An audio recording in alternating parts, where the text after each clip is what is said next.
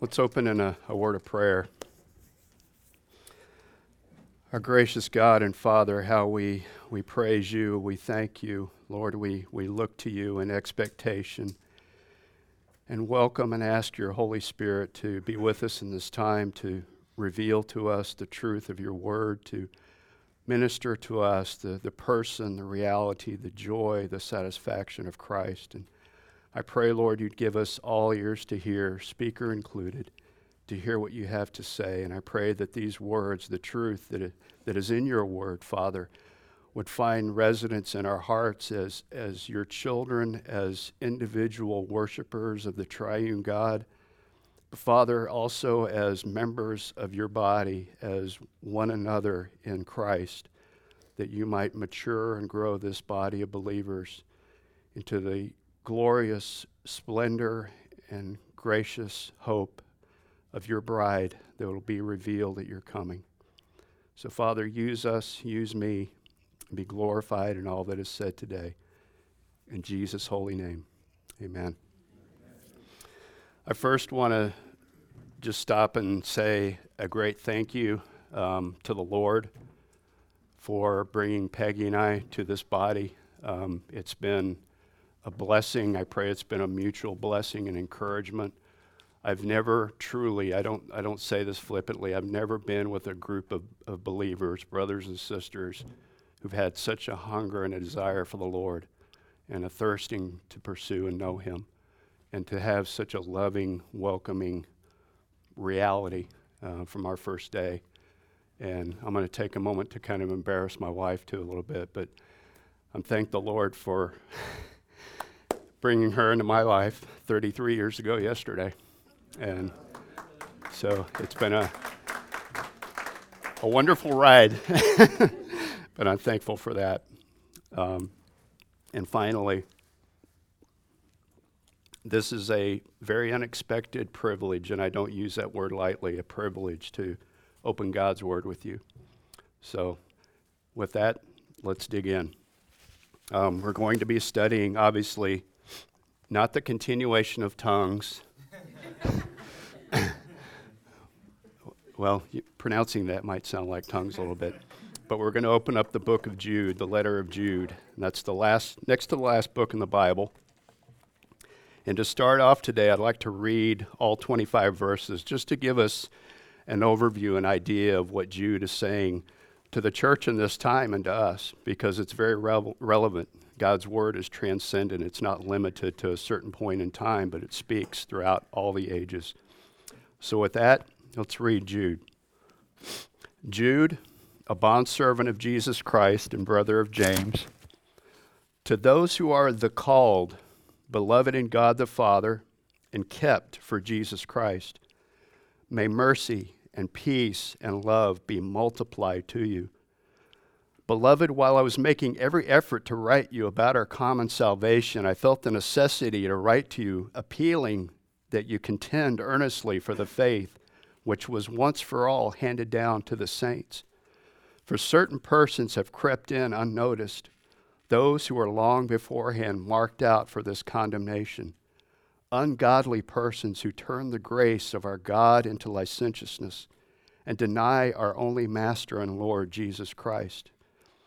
Now I desire to remind you, though you know all things once for all, that the Lord, after saving a people out of the land of Egypt, subsequently destroyed those who did not believe, and angels who did not keep their own domain but abandoned their proper abode, he has kept in eternal bonds under darkness for the judgment of the great day. Just as Sodom and Gomorrah and the cities around them, since they, in the same way as these, indulged in gross immorality and went after strange flesh and are exhibited as an example in undergoing the punishment of eternal fire. Yet, in the same way, these men, also by dreaming, defile the flesh and reject authority and revile angelic majesties. But Michael, the archangel, when he disputed with the devil and argued about the body of Moses, did not dare pronounce against him a railing judgment, but said, The Lord rebuke you. But these men revile the things which they do not understand, and the things which they know by instinct, like unreasoning animals. By these things they are destroyed. Woe to them, for they have gone the way of Cain, and for pay they have rushed headlong into the, t- the error of Balaam, and perished in the rebellion of Korah. These are the men who are hidden reefs in your love feasts when they feast with you without fear, caring for themselves, clouds without water, carried along by winds, autumn trees without, tru- without fruit, doubly dead, uprooted, wild waves of the sea casting up their own shame like foam, wandering stars from for whom the black darkness has been reserved forever.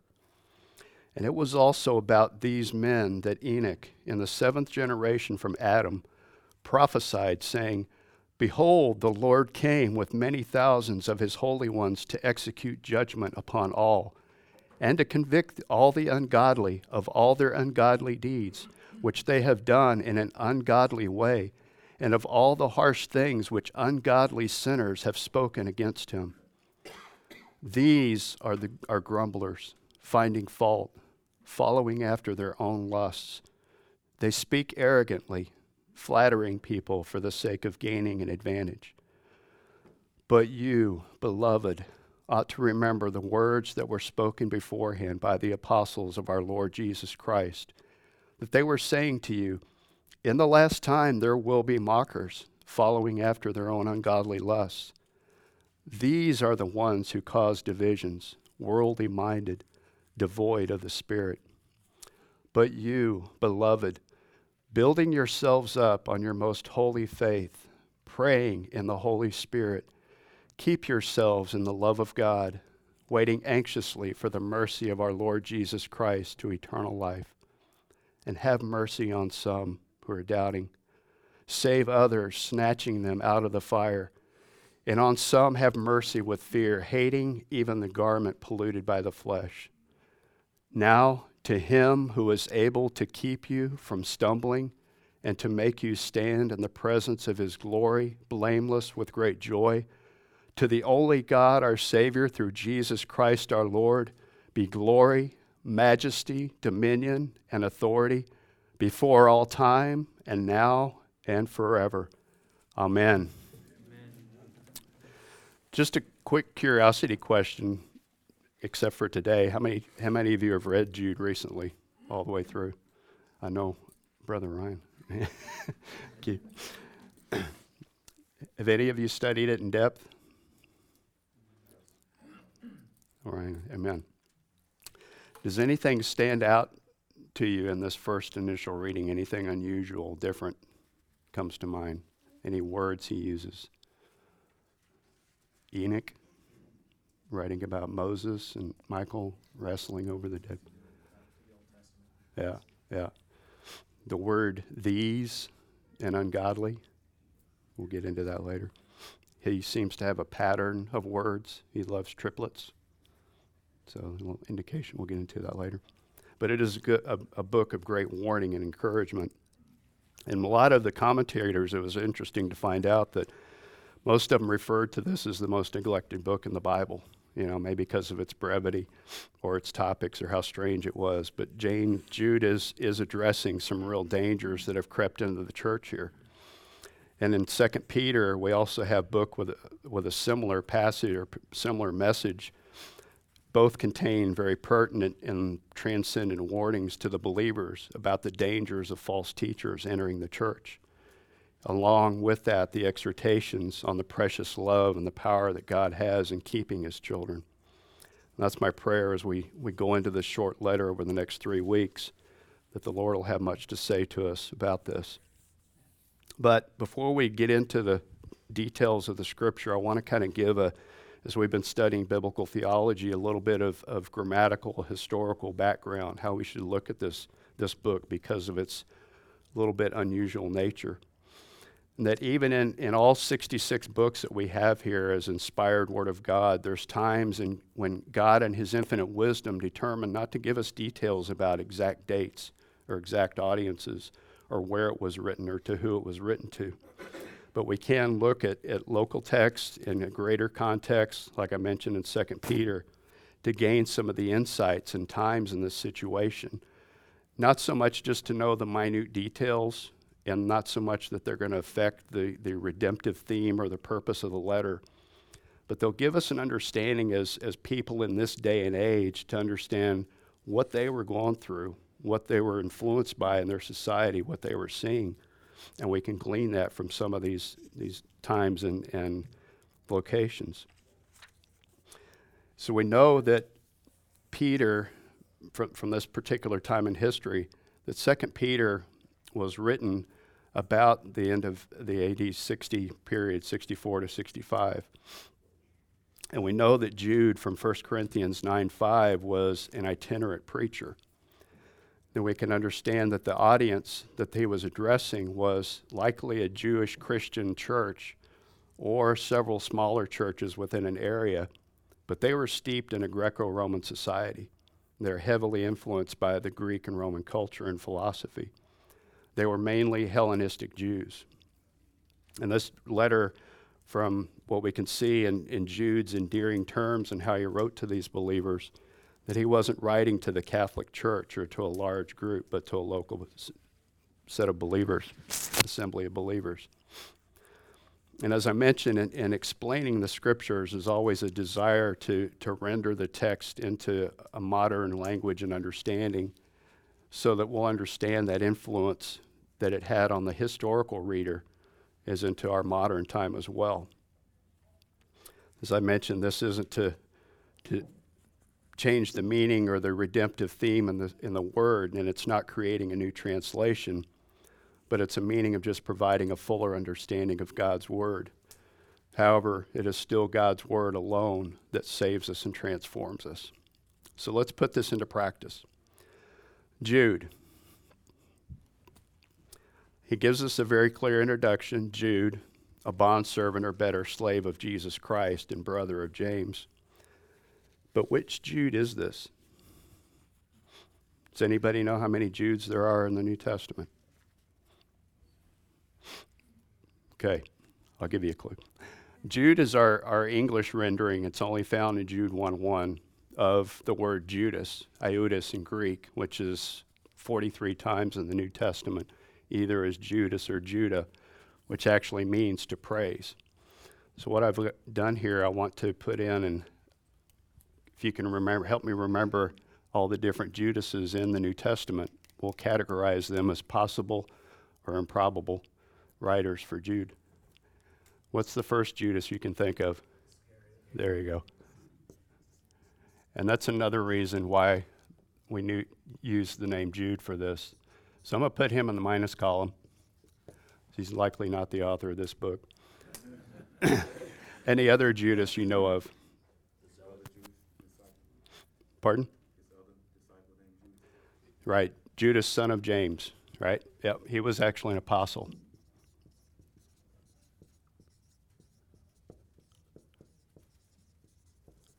and he's found in Luke 6:16 and also mentioned in Acts 1:13.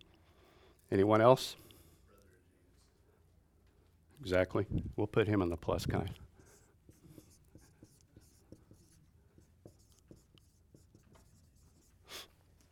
And that's mentioned in Mark 6:3. Anybody else?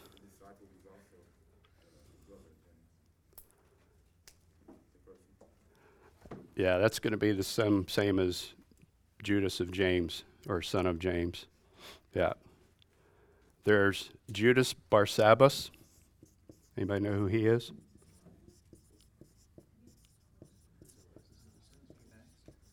He was a prophet in the early church. And you find him in Acts 15, 22, 27, and 32. There's also Judas the Galilean. There's a reason I'm doing all this. I just don't, not to have fun on the blackboard. He wasn't probable. He was a revolutionary that was mentioned in Acts 5. Does anybody know the sixth Judas? And I'll put him over here, but I'll just give you the scripture. You can look it up later. Acts 9:11. An important Jude, but not mentioned. So, anyone in the plus column, a good possibility of writing this, this epistle, this letter. But Jude says, he starts out bondservant or slave of Jesus Christ and brother of James. So, what doesn't Jude say about himself in this first verse?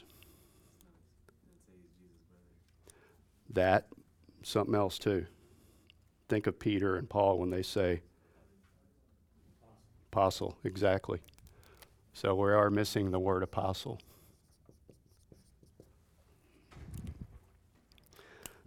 and any Christian could rightly claim to be a slave of Christ. Any of these writers, as we all could as well. But Jude specifically mentions that he's the brother of James, which is Adelphos, which means a male child of the same mother or same womb. So that is a clear indication here of his identity and what he's given here. Because what does James 1 1 say too? James, a slave of God and the Lord Jesus Christ. Again, no mention of apostleship, no mention of brotherhood or half brother of Christ.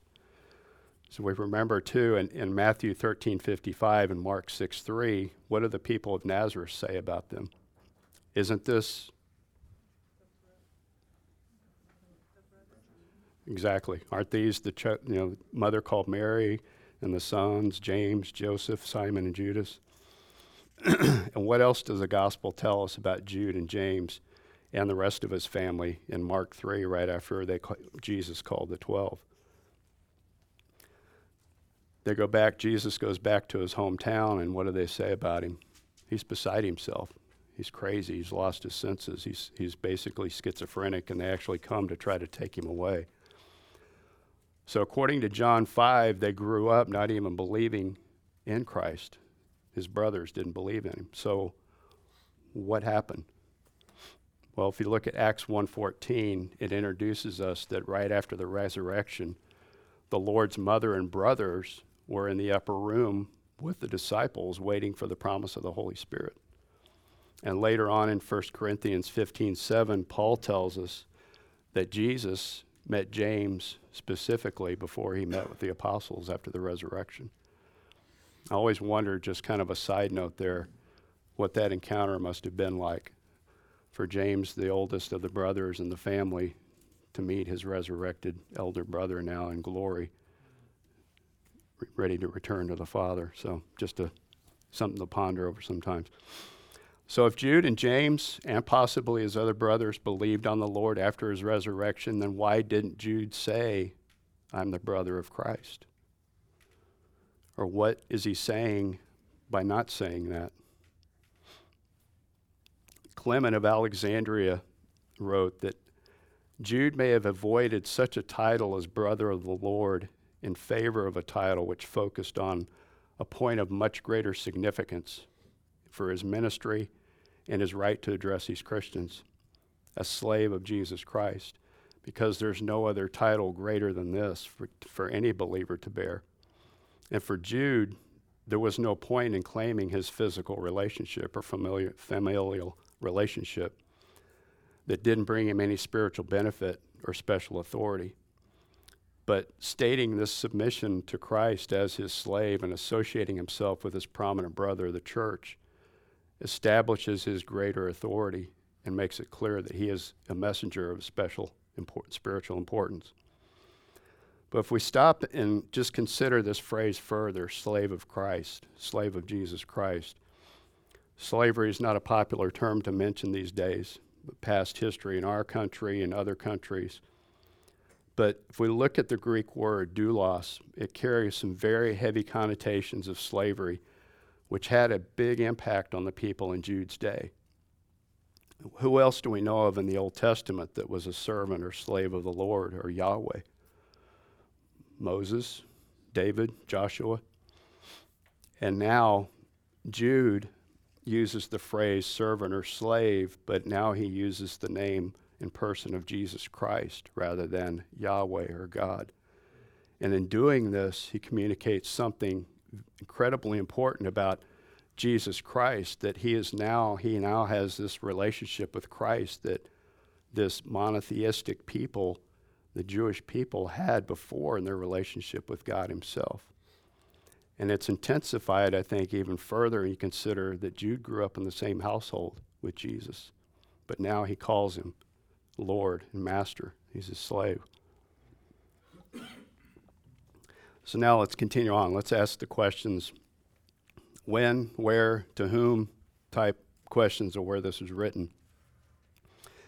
So we've determined the author is Jude, the brother of Je- the half brother of Jesus, but a slave of Jesus Christ, and brother James. But the context of this letter, as we'll read on and study in the coming weeks, is dealing with false teachers. And their, their teaching is more of a early libertine lifestyle that was polluting the church. And the one aspect of this timing we can see when we compare 2 Peter chapter 2 verses 1 to 17, but also specifically 2 Peter 3 3, where this has a little bit more fruitful meaning.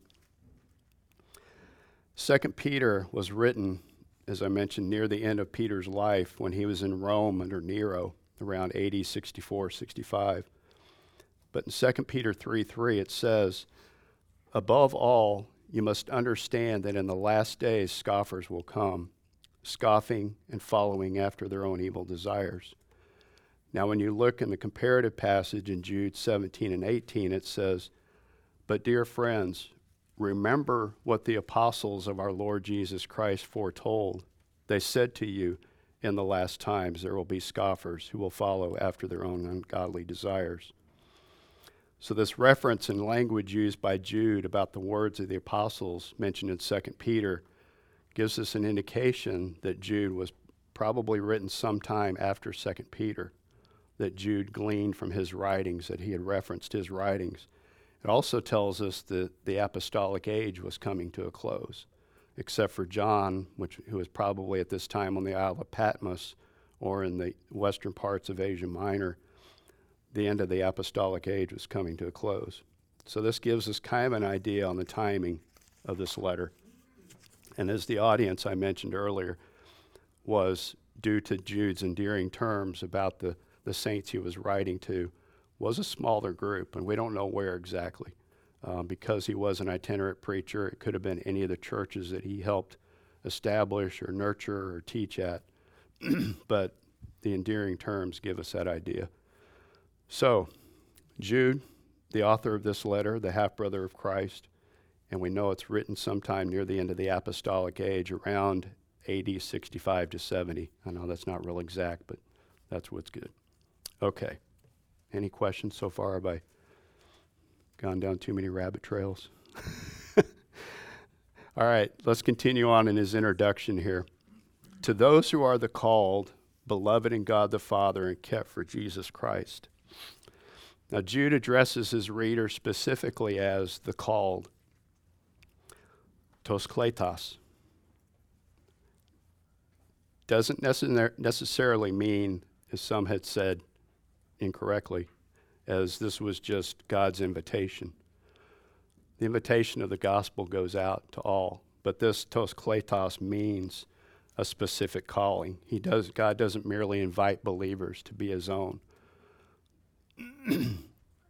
they're powerfully and inevitably brought to faith in Jesus Christ.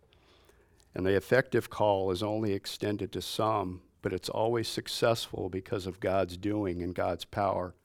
And all those who are called will become believers in Jesus Christ. And this is why Jude uses two specific participles here beloved and kept to modify this term called in the letter. And he's specifically identifying those to whom he is writing and to give these particular readers some sharp warnings. But Jude is stressing here God's supernatural power in this work of calling them into the intimacy and to the love of God. And Jude's not emphasizing just the source of love that we experience by saying God the Father loves us, but rather he's, he's in the context, it's the love, this love of God is the product of us being in God, of being in fellowship with God the Father. and those who are the called also belong to the people of God and enjoy that experience, that reality of God's constant love for us. And Jude's final phrase of kept for Jesus Christ is actually better rendered kept by Jesus Christ for the final salvation. And in the Greek here, it uses what's called a dative of agency, which is this is found in Christ himself. And that so actually supports both terms as being, being in, in symmetry, loved by God the Father and kept by Jesus Christ. And the emphasis here is that those whom God has called to himself are loved by him and kept by Christ until that day of salvation. And this is the great work, as I've said, the great work of grace from God that will sustain all true believers until the end. Even through this life of temptations, trials, and onslaughts and persecutions, this emphasis on God's grace and the keeping us does not negate the believer's responsibility. As we'll see later in verse 21, nowhere does God's grace promote passivity or laxity but rather it should stir all saints to a concerted action and obedience through faith and good works. And what Jude has said here in describing his readers as being kept for by Jesus Christ is precisely what Jesus prayed for in John 17. I am no longer in the world, and yet they themselves are in the world, and I come to you. Holy Father, keep them in your name the name which you have given me, that they may be one, even as we are. Any questions so far? Stop me, trip me up, engage me. I'm here. All right, Jude continues now in verse 2. May mercy and peace and love be multiplied to you. And this is a common greeting of the saints, writing the epistles, Peter and Paul they open their letters with the same type of blessings and encouragement. But in this instance, Jude is, is praying for their edification and their comfort. And this is where he begins using his, his triplets, his groups of threes that we're going to see throughout this letter. And it has some significance, kind of gives us some insight into some his Trinitarian thought, his Trinitarian belief of God the Father, the Son, and the Spirit. But I won't get into that yet. But Jude varies his greeting slightly. He doesn't use the word grace, although mercy here does encompass and convey the fullness and the idea of grace in its meaning. And Jude doesn't specify the source of this mercy, peace, and love, but God is clearly in view here, and we shouldn't think that Jude has some low Christology in his beliefs. For he's already noted in the first verse that he's a slave, exalting Christ's authority and the authority in this message. But this brief prayer and greeting to these saints is also anticipatory of, what's coming in the rest of this theme. Because Jude prays for mercy because his readers would not only be able, would only, not only for his readers to be able to resist these opponents of God's grace by God's mercy, but they needed to experience God's mercy so they could extend the same to those who've been caught up and captivated by these intruders. Jude also prays for peace. These saints needed peace, not only a, a reminder of their peace with God, excuse me, but because there was divisions already occurring within the church because of these infiltrators. They were stirring up strife and division and grumbling wherever they went. And Jude also prays for love so that these hearers to be instilled in these hearers because the intruders, they only cared about themselves. They were abusing the purpose of the love feast and the communion gatherings and creating a lot of stress in the church. And Jude prayed as we should pray for one another. The saints need God's mercy, peace, and love. Now, in verses 3 and 4 is where Jude dives right into the heart of the matter. This is the theme of the letter. And he was wanting, he intended initially to write to them about their common salvation, a remembrance, uh, an exposition of the doctrines of grace, maybe addressing some of the reminders of Christ and the great work of redemption.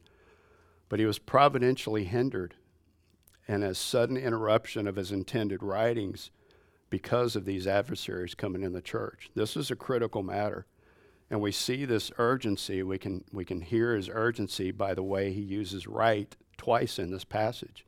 I was going to write you about this, but I needed to write you about this because of such an urgency of the church being attacked. And his appeal here, his purpose, is for the saints to contend, not so much to go after those who are teaching false, to go after their doctrines, to refute them, but to contend for the saints to contend for the faith that had been passed down from the apostles. When you hear the word contend, especially something like this passage, what do you think of?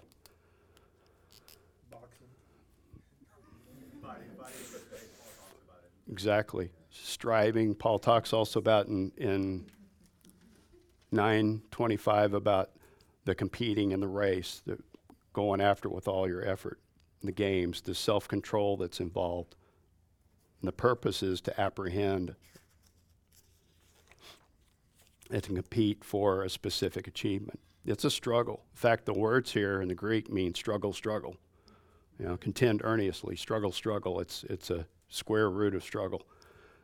This is something we need to strive for. And what is this striving for? What does it look like for us and for them?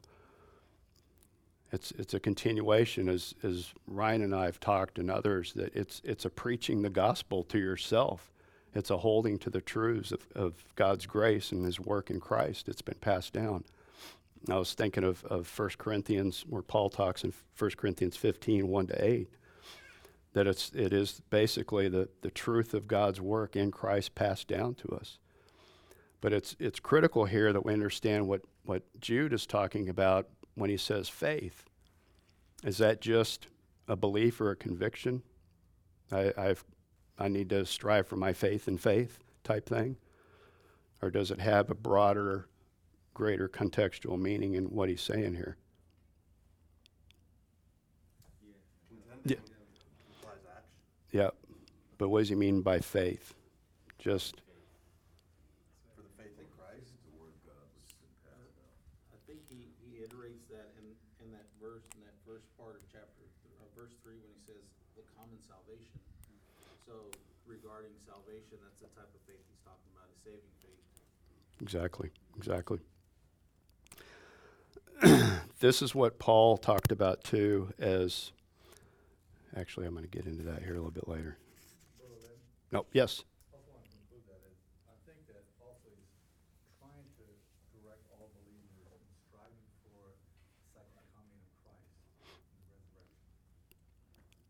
That is part of it. Yep, that is part of it. But what he's what Paul talks about too in the meaning of faith is more the traditional teachings, the message of the gospel, as you all said. The faith of these saints, for these saints, was both the Old Testament truths and the more current teachings of the apostles. But it simply describes what true Christians believe about Christ's righteous life, his atoning work, and the indwelling of the Holy Spirit salvation by grace, and ultimately the return of Christ, our, our final glory. And this faith, the reason for his writing, as I said, has come under attack, and, and this is the reason for his exhortation. And the why is because his very derogatory use of the words certain men, certain persons, they've come in basically the, the literal rendering here means they've wormed their way in to pursue their agenda by stealth. Coming in not only just talking about things but their whole life was a testimony of sexual perversion of drunkenness but proclaiming in their words in their speech in their beliefs to be one of christ's own. False convert false converts and this verb that, that Jude uses here gives a clear indication of their hidden character. But their actions, as I said, were not hidden from the readers, readers by any means. And these are the ones that Christ talked about in Matthew 7. These are the wolves in sheep's clothing. These are the tares that are sown among the weak. And Jude, in his opinion of these guys, gives four statements, four identifying marks.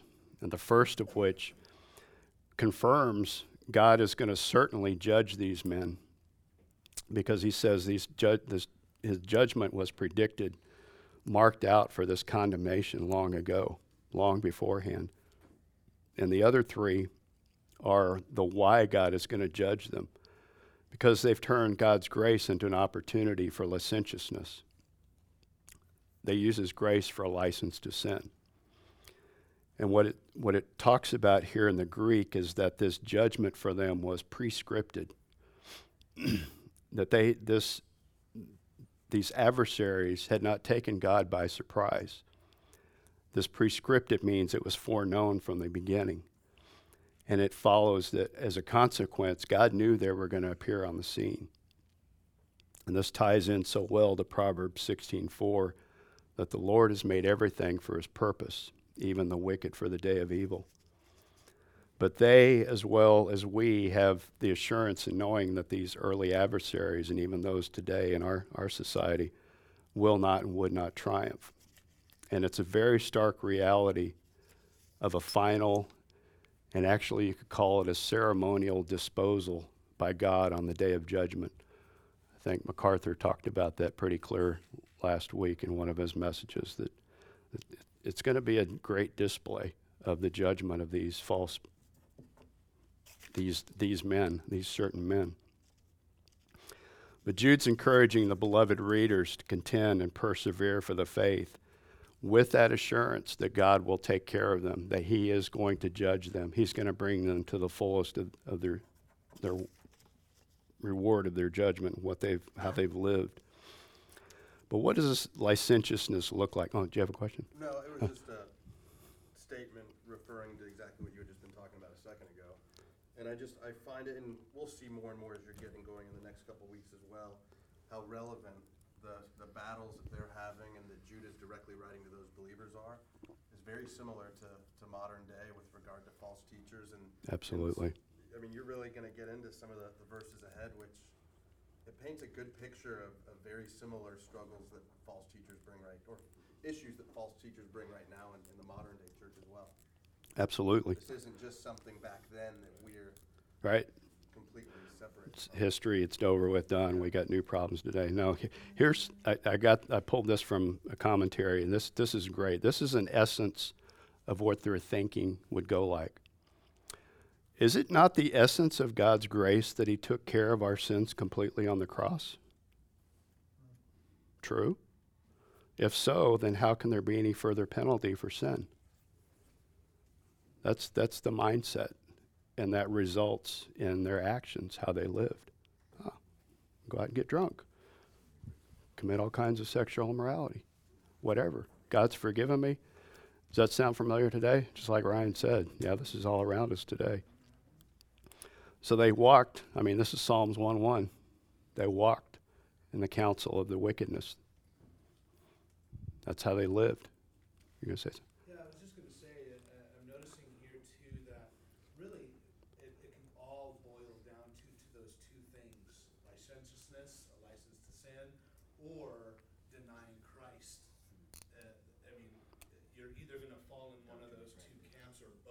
Yeah,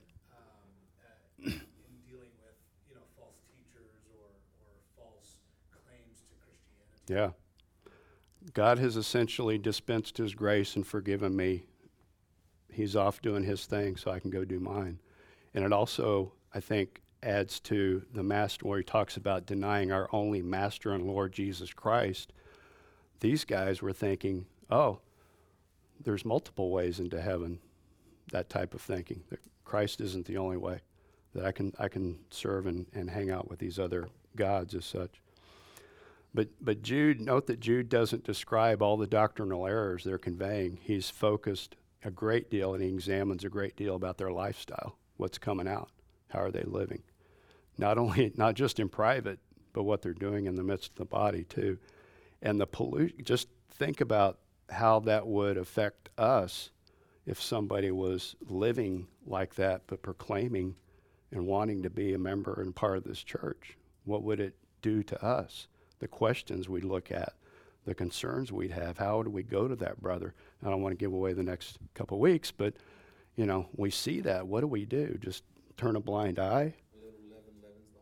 Yeah, just uh, go about your thing. You know, God will, and we don't leave them up to the Lord, which I want to get away. I'm going to get to the last verses here. I'm, be careful. But this this isn't a trivial matter. Christ's God's church is a very precious, dear thing. I mean, this is why he came to bring about a bride, to bring about children of his own to himself. We are his inheritance. Yes, Tony. I just want to say that uh, in the modern days, nowadays, it kind of looks like the teaching looks like no repentance. They would say, well, you don't have to repent because it's already done. It's kind of like that. Exactly. Exactly. That's what we're doing today. So, from this brief, hopefully brief introduction, hopefully too many rabbit trails, can you see what type of, of arguments Jude is using? It, it, it's really just, this didn't hit me till this week after reading this. He's very strong, uh, a rhetorical procedure. He's really appealing to persuade his readers to adhere to these faiths, the truth, the gospel that's been handed down to them. And the way we're going to see it next week is by disclosing the judgments, the sure, absolute, guaranteed, going to happen judgments by God for these that continue on like this.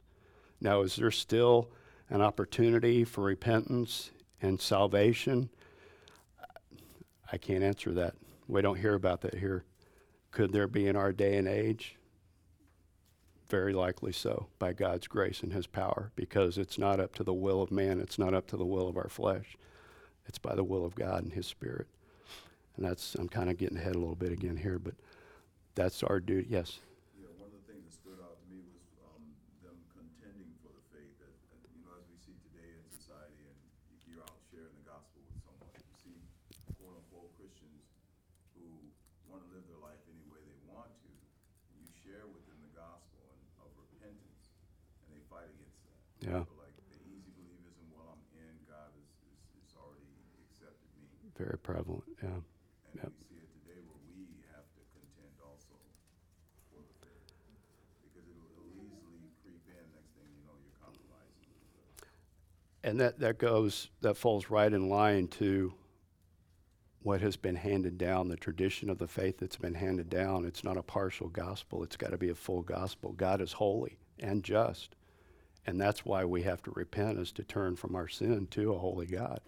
Yeah, exactly. And when you leave that out, you create that atmosphere, that opportunity for licentious living. You just, And you see it, we're here today, I mean, look at the churches that are full of so many people that just heaping themselves to teachers who, you know, just, they just hear what they want to hear. Yeah. They don't want to hear about hell, they don't want to hear about repentance. right?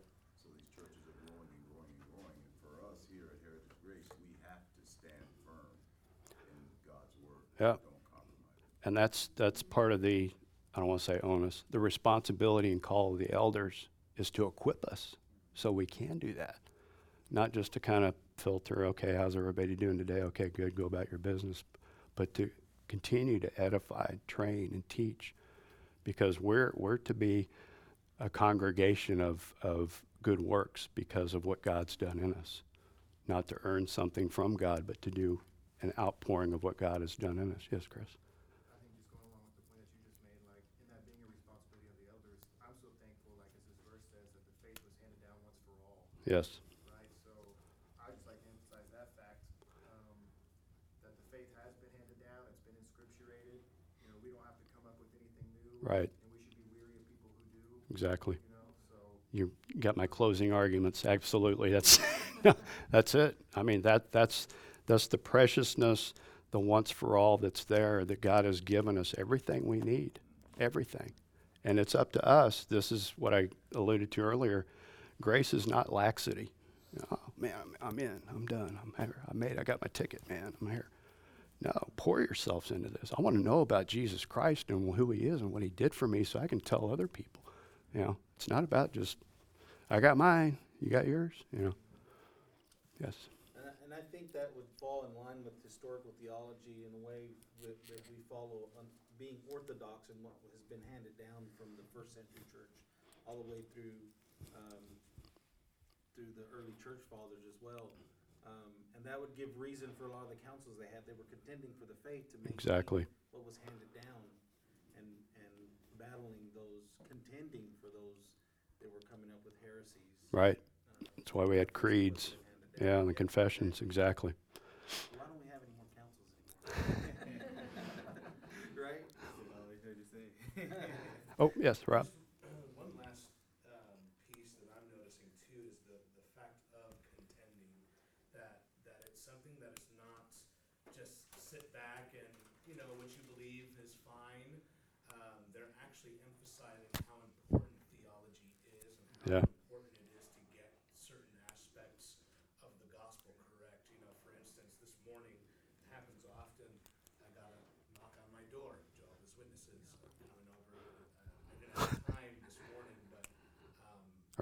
she said that she'll be back with her husband next week, um, because I wanna do exactly that, contend, because she's going around in my neighborhood spreading lies about, about who God is, who Mhm. Jesus Mm-hmm. Christ is.